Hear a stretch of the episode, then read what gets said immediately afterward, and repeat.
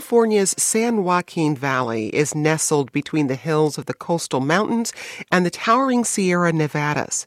Driving around, there are white blossoms covering trees growing in evenly spaced rows for miles and miles.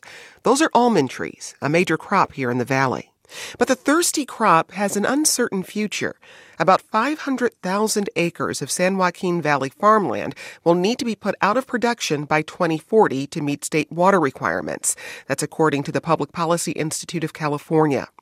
A water shortage paired with the economics of farming have made some farmers swap out their fields of crops for fields of solar panels.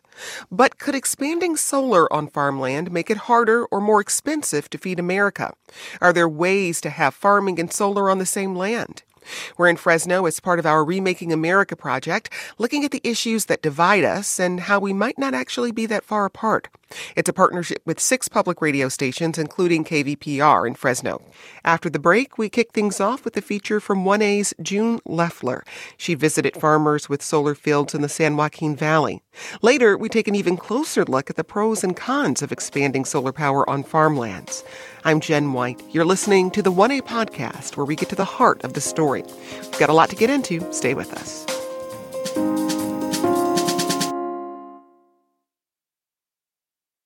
To start the conversation, 1A's June Leffler gives us a closer look at solar fields in the San Joaquin Valley. June spoke to farmers who operate those fields. Here's June. The San Joaquin Valley is an agricultural hub. There, two lane highways separate fields of citrus and nut trees across central California. Tom Barcelos is a dairy farmer. He owns 1,800 cows The milk they produce winds up in Land O' Lake products and grocery stores all along the West Coast. Our livelihood is based on how we care for the soil and how we care for our animals.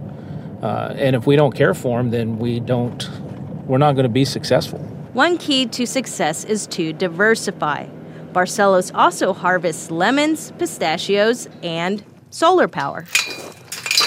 Fenced in is Barcelos' solar field. Of his almost 2,000 acres of land, a modest five acre plot is dedicated to solar. I mean, I've done a lot of things first that people thought I was crazy for. I'm willing to try something on a small scale to find out if it's going to work for us or not. For Barcelos, it made financial sense. He doesn't profit off the panels, but they do lower his energy bills, which aren't cheap. Now, the dairies are relatively consistent. You milk twice a day. They use the same power morning and night and shifts. Our wells are used only during crop cycle. So our bills can get pretty substantial in the summertime when we're irrigating crops. Luckily, sunny California gets enough rays in the winter so that Barcelos can offset those higher summertime costs. It doesn't hurt that Barcelos bought his panels 10 years ago and they're about to be paid off. Not far from the Barcelos farm is Tulare, California, home to the World Ag Expo. It looks like a state fair, but all about the business of agriculture, including the latest energy efficient technology. Solar certainly takes some of the spotlight. Solar is all about saving money. That's Ron Christensen with Renewable Solar based in Hanford, California. He's been showing up at the World Ag Expo for years now. So a megawatt will save farmer about $325,000 a year. So over 30 years, it's almost $10 million. And a megawatt of solar takes up about four and a quarter acres. That's a pretty good risk return. Christensen's job is to convince farmers of the positive cost benefit analysis, especially since these panels will take up some precious farmland. Most farmers are diversified. So they may have a dairy, but they're growing a number of different things. They're growing corn, they're growing wheat, they're growing things that feed their livestock. So taking farm ground out of production for something is a big deal. Every farmer I talked to was interested in solar or already had it, like nut and avocado farmer Bob Backward. But he offered this hesitation. I don't like to see them cover farm ground up with 20 acres of solar when they can put them in, on hills and mountains, and people are going to run out of food one of these days. While some farmers have installed solar just to offset personal costs, others are taking solar to another scale by leasing tens to hundreds of acres of their land to solar project developers. These farmers can actually make a profit and might stop growing crops altogether. Becky and Jim Kuntz have gone that route. Those panels turn with the sun, so in the in the morning, those panels are facing the east, and they follow the sun across to sunset.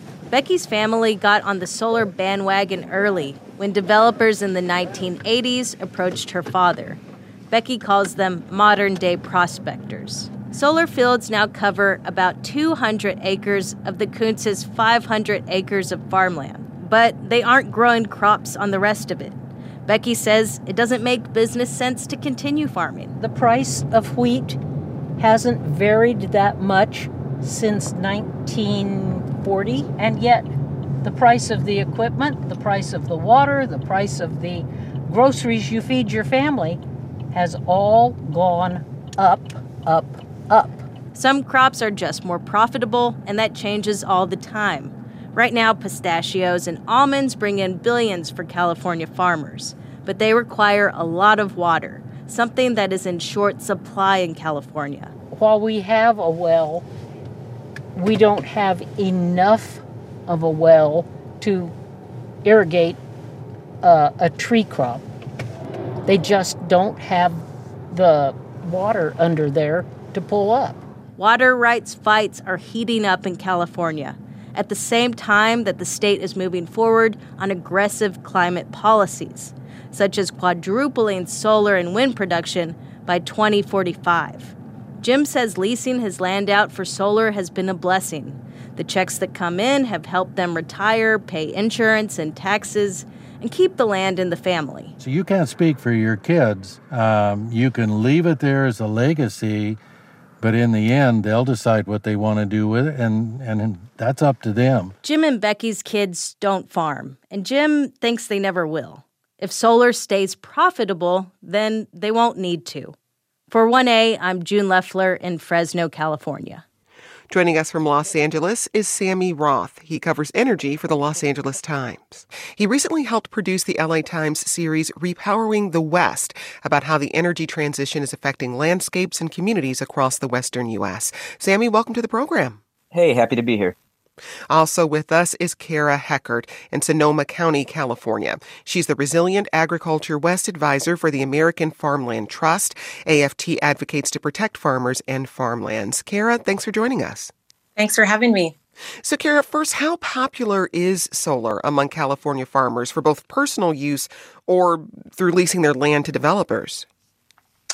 Well, it's really on the rise. Um, just like the interviews that you had, there's a lot of folks interested in it, but they're balancing a lot of different challenges on agricultural land throughout California. So it's a trade off. So while there are many people interested, it's a, a decision on whether or not they want to continue to to farm all the challenges they have from water resources and other things. And so, although it's on the rise, um, it's still a value proposition that's being balanced.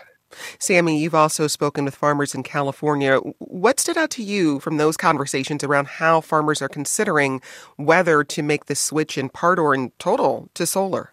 Well, I would I would say that water is definitely a very big part of it. I mean, they, you know, a lot of farmers, in, especially in the San Joaquin Valley, can see these uh, new groundwater regulations coming in that are going to, you know, require over the long term less uh, less groundwater to be pumped out from the aquifers underground. So they're they're looking at that and sort of seeing solar as, as a hedge against that. Um, so you definitely have farmers who are, you know, not just all one way or all the other, who are keeping plenty of land in production, but also taking some land out of production and, and using that as sort of a, a diversified revenue stream to have another way to go about it. Um, have also talked with plenty of folks who think that this is, you know, dangerous for agricultural communities and would prefer not to see their neighbors going that route. That's a, a pretty common opinion I've heard as well. According to one estimate from home care website Angi, building a solar farm costs up to $500,000 per acre. Kara, what are some of the financial restraints to using solar on this land? Well, there's a lot of things that people have to consider. I mean, there's some there's transmission uh, limitations and investing in that, or getting your local government to invest in that. There's also, um, you know, when you're taking land out of production, you have to keep that loss of income in mind. Also, the things you have to do to put the infrastructure in place. And although there are some there is some government assistance for that. It's not at the level that it needs to be to scale up solar at the way the state would like to. Now, Sammy, what were the major policy barriers to farmers making this switch? Major policy barriers. Well, I mean, I, I don't think there's that much stopping them in terms of a policy perspective, at least at the state level. I mean, California has these really stringent goals 100% clean energy by 2045, uh, you know, 90% even sooner than that. Um, so, you know, farmers are typically, you know, free to use their land as they will. I, I mean, I think from a, a local perspective, you definitely have local government officials and local elected officials who are at times skeptical about this and, and aren't always going to be thrilled about approving these projects. But uh, so far, I haven't seen that as a really big barrier. A lot of you know really significant scale solar projects are moving forward in California farmland. Now, Sammy, some farms are leasing their land to large scale solar developers. Walk us through the process of how that works. Sure. I mean, typically a you know a developer will come in and will either sign a lease agreement with a farmer or just agree to buy the land outright. So, you know, it depends on what the farmer would prefer in terms of the income stream. Either they they get sort of an annual lease payment, uh, you know, for the operation of the you know the life of this facility, which could be you know twenty five or thirty or even more years, or the developer can uh, can agree to pay them upfront and you know, once the solar farm starts construction, those those deals typically close, and the farmer sort of walks away with a, an upfront lump sum payment. And financially, how well does that leasing setup work for farmers? Well, I mean, it's it's definitely going to depend on the specifics of, of the place and of the solar deal. But the the folks that I've talked to who have gone this route have typically told me that it's it's comparable, um, you know, to the income that they'd be making farming. That the financials work out about the same, and you know, for a lot of them, it's sort of turn becomes sort of a lifestyle choice. I mean, if you have uh, folks who are getting older and don't have kids to take over the farm, uh, that's you know was the case in a couple of the projects that I looked at. They they may be more likely to go that route, or if they you know, if they know they have really significant water problems and farming is going to get harder. But it, yeah, you know, I've, I've heard that it's about the same in a lot of cases. Well, Kara, that's something we heard in June Leffler's uh, feature earlier in the hour. Farmers concerned about their ability to pass on this land to their children. How much is that driving the decision about whether to stay in farming crops or to move on to farming solar? I think that's a huge factor. Um, the average age of the farmer in California is 59 years old, and a lot of the next generation is not getting into farming because it's too challenging. So I think diversifying uh, funding streams for their farm or ranch is critical in the decision making that they're doing for their keeping their their farm operation viable for future generations. Well, Sammy, when farmers set up solar panels on their own or go through a leasing company, where does that energy go?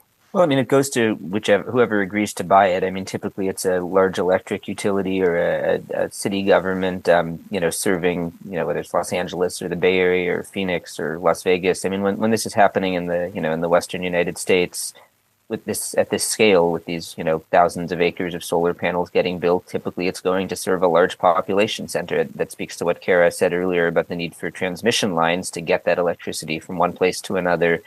But you know this isn't this isn't typically power that's serving the you know the local agricultural community where it's being built because there's just not the demand for that uh, substantial amount of, of electricity there. So it's there's sort of an interesting dynamic at play between the the big cities that are demanding this power and the communities where it's getting built and what are the effects on those communities. Kara, is is that tension something you hear from the farmers you work with? Oh, very frequently. I think it's it's really important um, with farmers in underserved communities should benefit from solar energy development, and there really needs to be inclusive stakeholder engagement to ensure that pro- projects strengthen farm viability and reflect farmer interests. Um, so there is a, a kind of ongoing you know conflict about these kinds of projects. And so local community engagement and appropriate planning is really key. Well let's listen to another farmer. This is california dairy farmer tom barcelos. I actually have a friend who leased his land long term and he's making more money leasing it to a solar company. But is it beneficial in the big picture?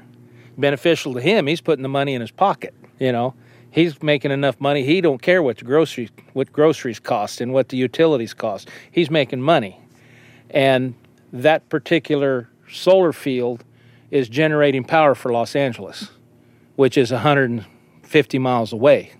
Do I have an issue with that? Kind of. So we heard there Tom echoing what you were explaining, Kara, about the concerns around where the energy goes.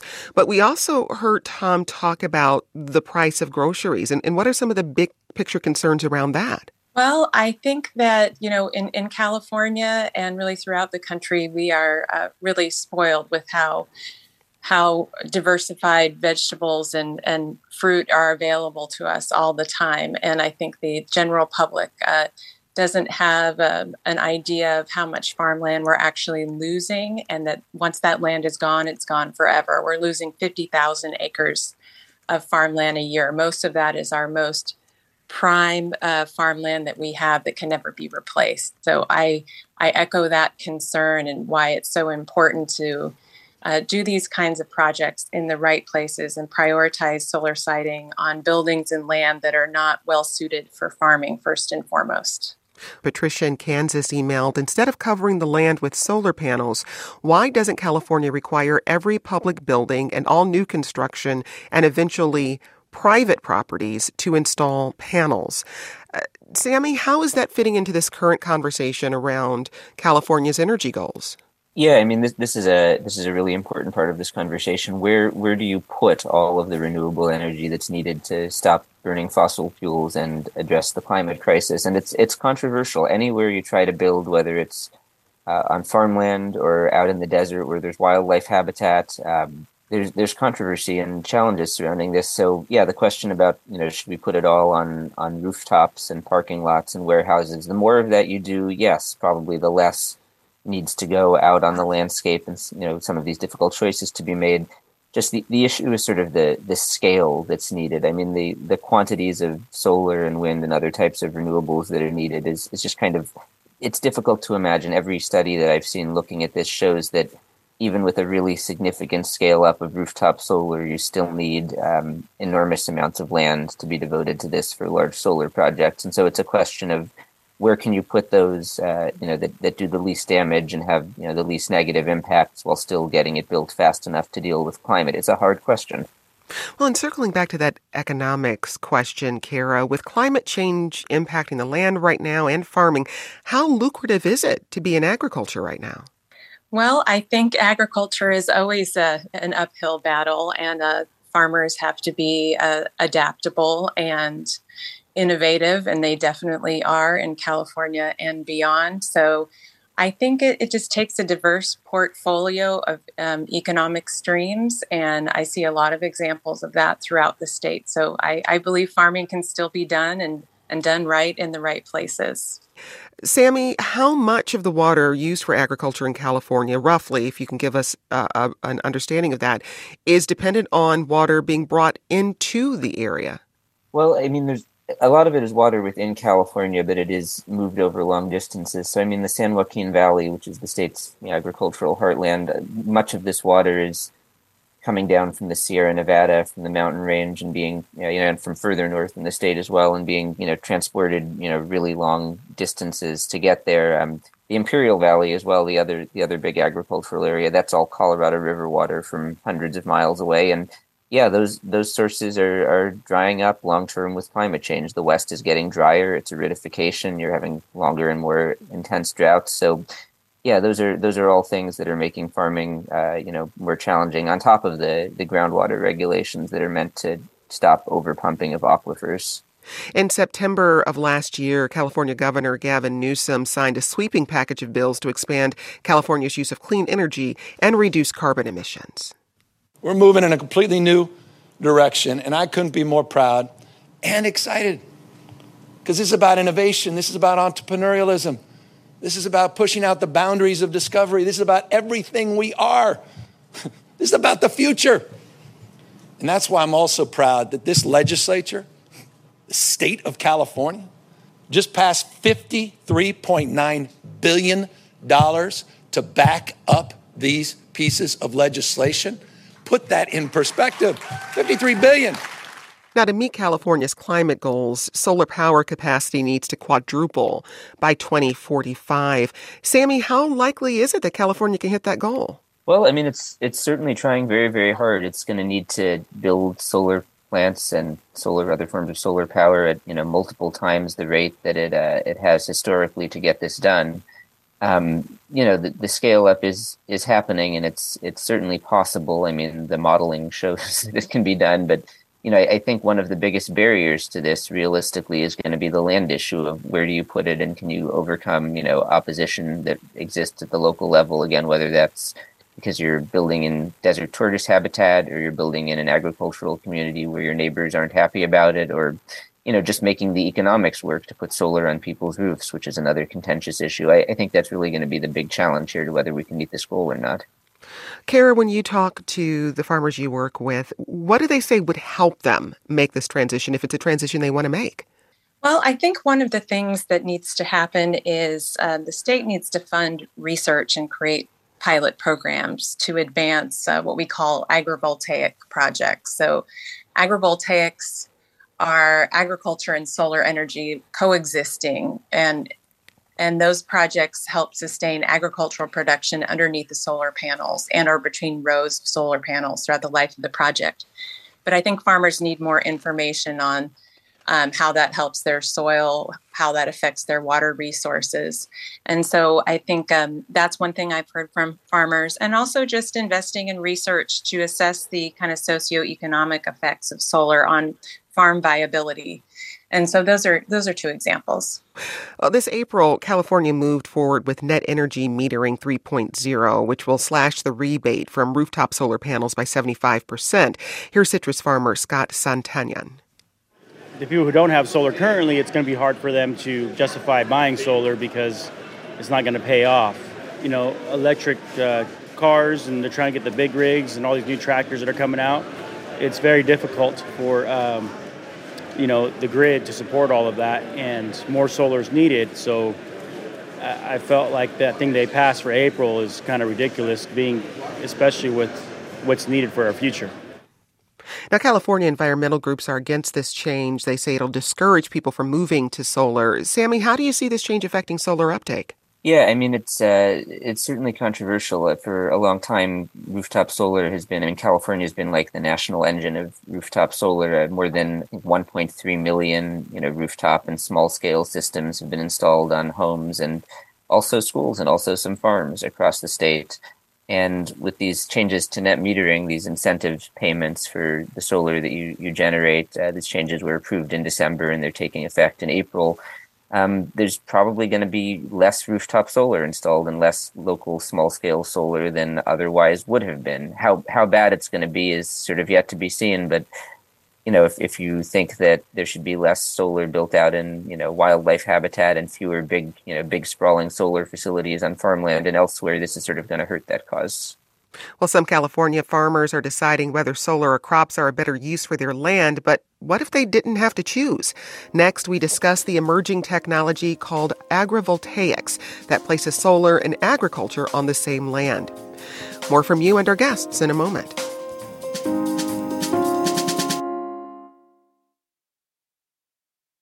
We've been talking about farmers using land to put up solar, but what if you could combine solar and agriculture? Joining me now to talk about that is Byron Kominek. He owns Jack's Solar Farm in Boulder County, Colorado. Four acres of his farm produces both crops and solar power. Byron, welcome to the program. Hi, Jen. Happy to be here. Love 1A. Well, thanks. Well, you use agrivoltaics on your farm in Colorado. Just walk us through how that works. Sure. Uh, as you mentioned, we have just over four acres of solar panels on our farm. Uh, we work with the National Renewable Energy Laboratory, Colorado State University, University of Arizona to learn more about microclimates underneath our panels. So, for them to be able to get out there underneath our panels to learn more about this, we simply elevated the panels uh, higher up in the air so that folks can access it um, and uh, equipment can get underneath the panels so that we can grow crops and study how they grow. So, how has it affected the way you grow your crops? Have you changed anything significantly? Definitely. It, used to be a hay field, so we were just growing grass. Uh, this is my grandfather's farm that I've uh, been uh, managing for the past six years. And hay doesn't pay much of anything out here, so we wanted to switch over to something that could provide us uh, some funding. So we found the idea of having solar on our farm Um, so that's the the main income that uh, my family has from our land. And then we work with a nonprofit organization called Sprout City Farms that uh, does the majority of the cultivation of vegetables underneath our solar panels. And what we find is the shade of the solar panels, you know, it, it, reduces thermal stresses on crops. It keeps moisture in the ground longer, reduces evaporation rates. Um, at night, the earth emits heat uh, that is collected during the day and it bounces back off the solar panels, keeping the crops a little bit warmer at night. So if you have a, a soft frost that comes through during the, the fall, it can help protect the crops uh, growing around the solar panels. When you considered making the switch to agrivoltaics, what were the big questions in your mind or, or the things that made you maybe hesitate before you moved forward? Um, just the finances around building the solar array. So uh, I, I, initially looked out for trying to lease our land to a solar developer, but decided, you know what, there, there was money in figuring out how to own the system. So a lot of it was working with Boulder County to change their land use code so we could build a solar array on our farm, and then uh, figuring out all the financing to to build the system. The I think our main question was how tall do we need the solar panels to be to be able to uh, easily access the space. But it to me it totally makes sense of of growing crops with a little bit more shade out in Colorado where it's hot and dry. The best grass I have on property is on the east side of a of an elm tree, so it gets afternoon shade. And so I also find that a lot of the crops that we grow underneath the solar panels enjoy the afternoon shade too. According to home care website Angi, it can cost up to $500,000 per acre to install solar panels. What was your cost to build the agrivoltaic system where you are? Well, they, they sound about right based on what we built. Uh, it cost us uh, $2 million to develop plus uh, construct the site. Wow. And it's a 1.2 megawatt uh, community solar garden. Well, we got this email from Connor who says, I'm a 24 year old farmer in southern Wisconsin. I took over our family operation in 2020 and converted almost 500 acres of crop ground into rotational grazing. I would love to incorporate solar panels into one or more of my grazing operations. One of the difficulties we have with converting crop ground is that there are no trees for shade. Solar panels would provide shade, and if they are high enough off the ground, will still allow us to graze cattle underneath.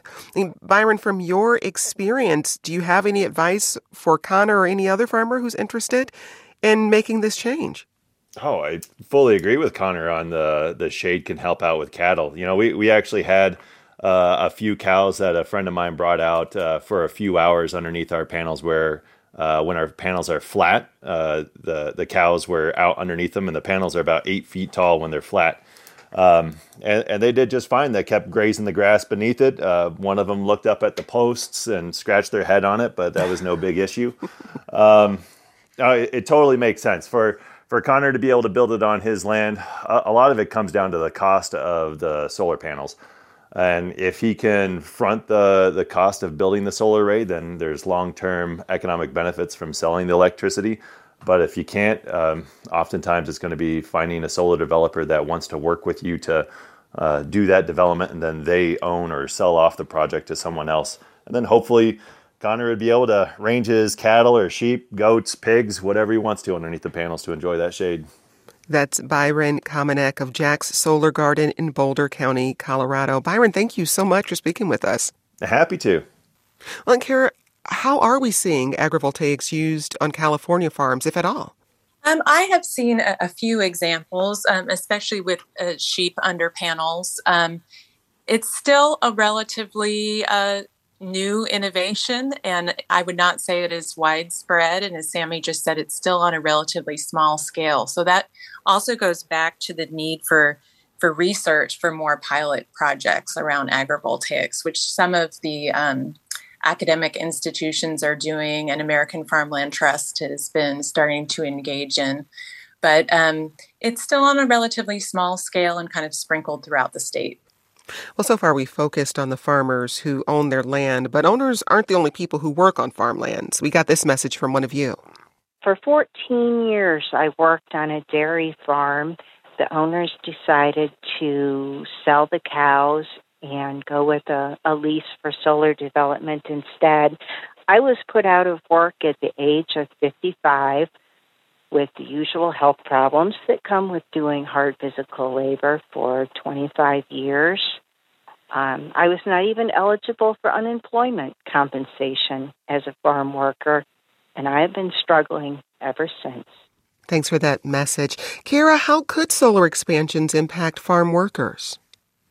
Well, solar energy development can certainly create opportunities for farmers and landowners by generating new sources of income, but it is very true that it also threatens farmer renters who could be displaced, and that will have lasting impacts on local economies, um, local families, uh, depending on agricultural production. So, um, it is a serious consideration, especially as more land consolidates and goes larger scale, and there are more farmer renters out there and more leased land. So it is a factor that we really need to look at as this land transition occurs to solar. Well, Kara, how do you plan to lobby on behalf of both farmers and farmland on this solar debate?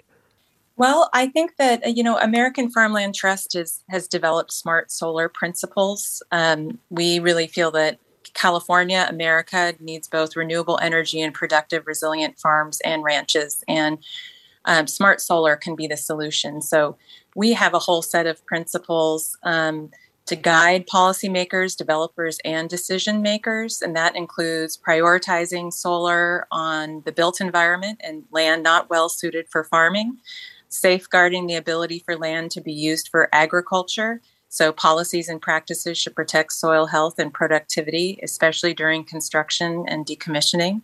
Um, we're also promoting growing agrivoltaics for agricultural production and solar energy.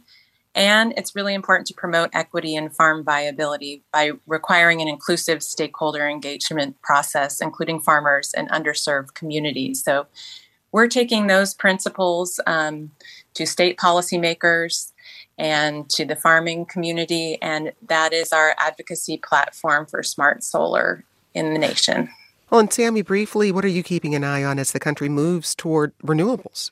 I mean, I think I'm, I'm keeping an eye on where is this stuff going to get built, and are the local obstacles to getting it built going to be so high that uh, that not enough of it is going to get constructed in time? Uh, again, I, I, think especially now that the federal government has passed significant climate legislation, the Inflation Reduction Act last year, and you have more and more states following California's lead on 100% renewable energy and similar policies that the real big question mark here is are we going to find places to put this stuff and are the communities where it's going to you know need to be built going to go along with that? That's what i'm watching that's Sammy Roth. He covers energy for the Los Angeles Times and writes the weekly Boiling Point newsletter. He recently helped produce the LA Times series Repowering the West about how the energy transition is affecting landscapes and communities across the western U.S. Also with us, Kara Heckert in Sonoma County, California. She's the Resilient Agriculture West advisor for the American Farmland Trust. AFT advocates to protect farmers and farmlands. Thanks to you both. A huge thanks to our friends at KVPR in Fresno, California for hosting us during our visit to Fresno. KVPR is one of six stations we've partnered with on our Remaking America collaboration. Remaking America is funded in part by the Corporation for Public Broadcasting. Today's producers were June Leffler and Michelle Harvin. This program comes to you from WAMU, part of American University in Washington, distributed by NPR. I'm Jen White. Thanks for listening. This is 1A.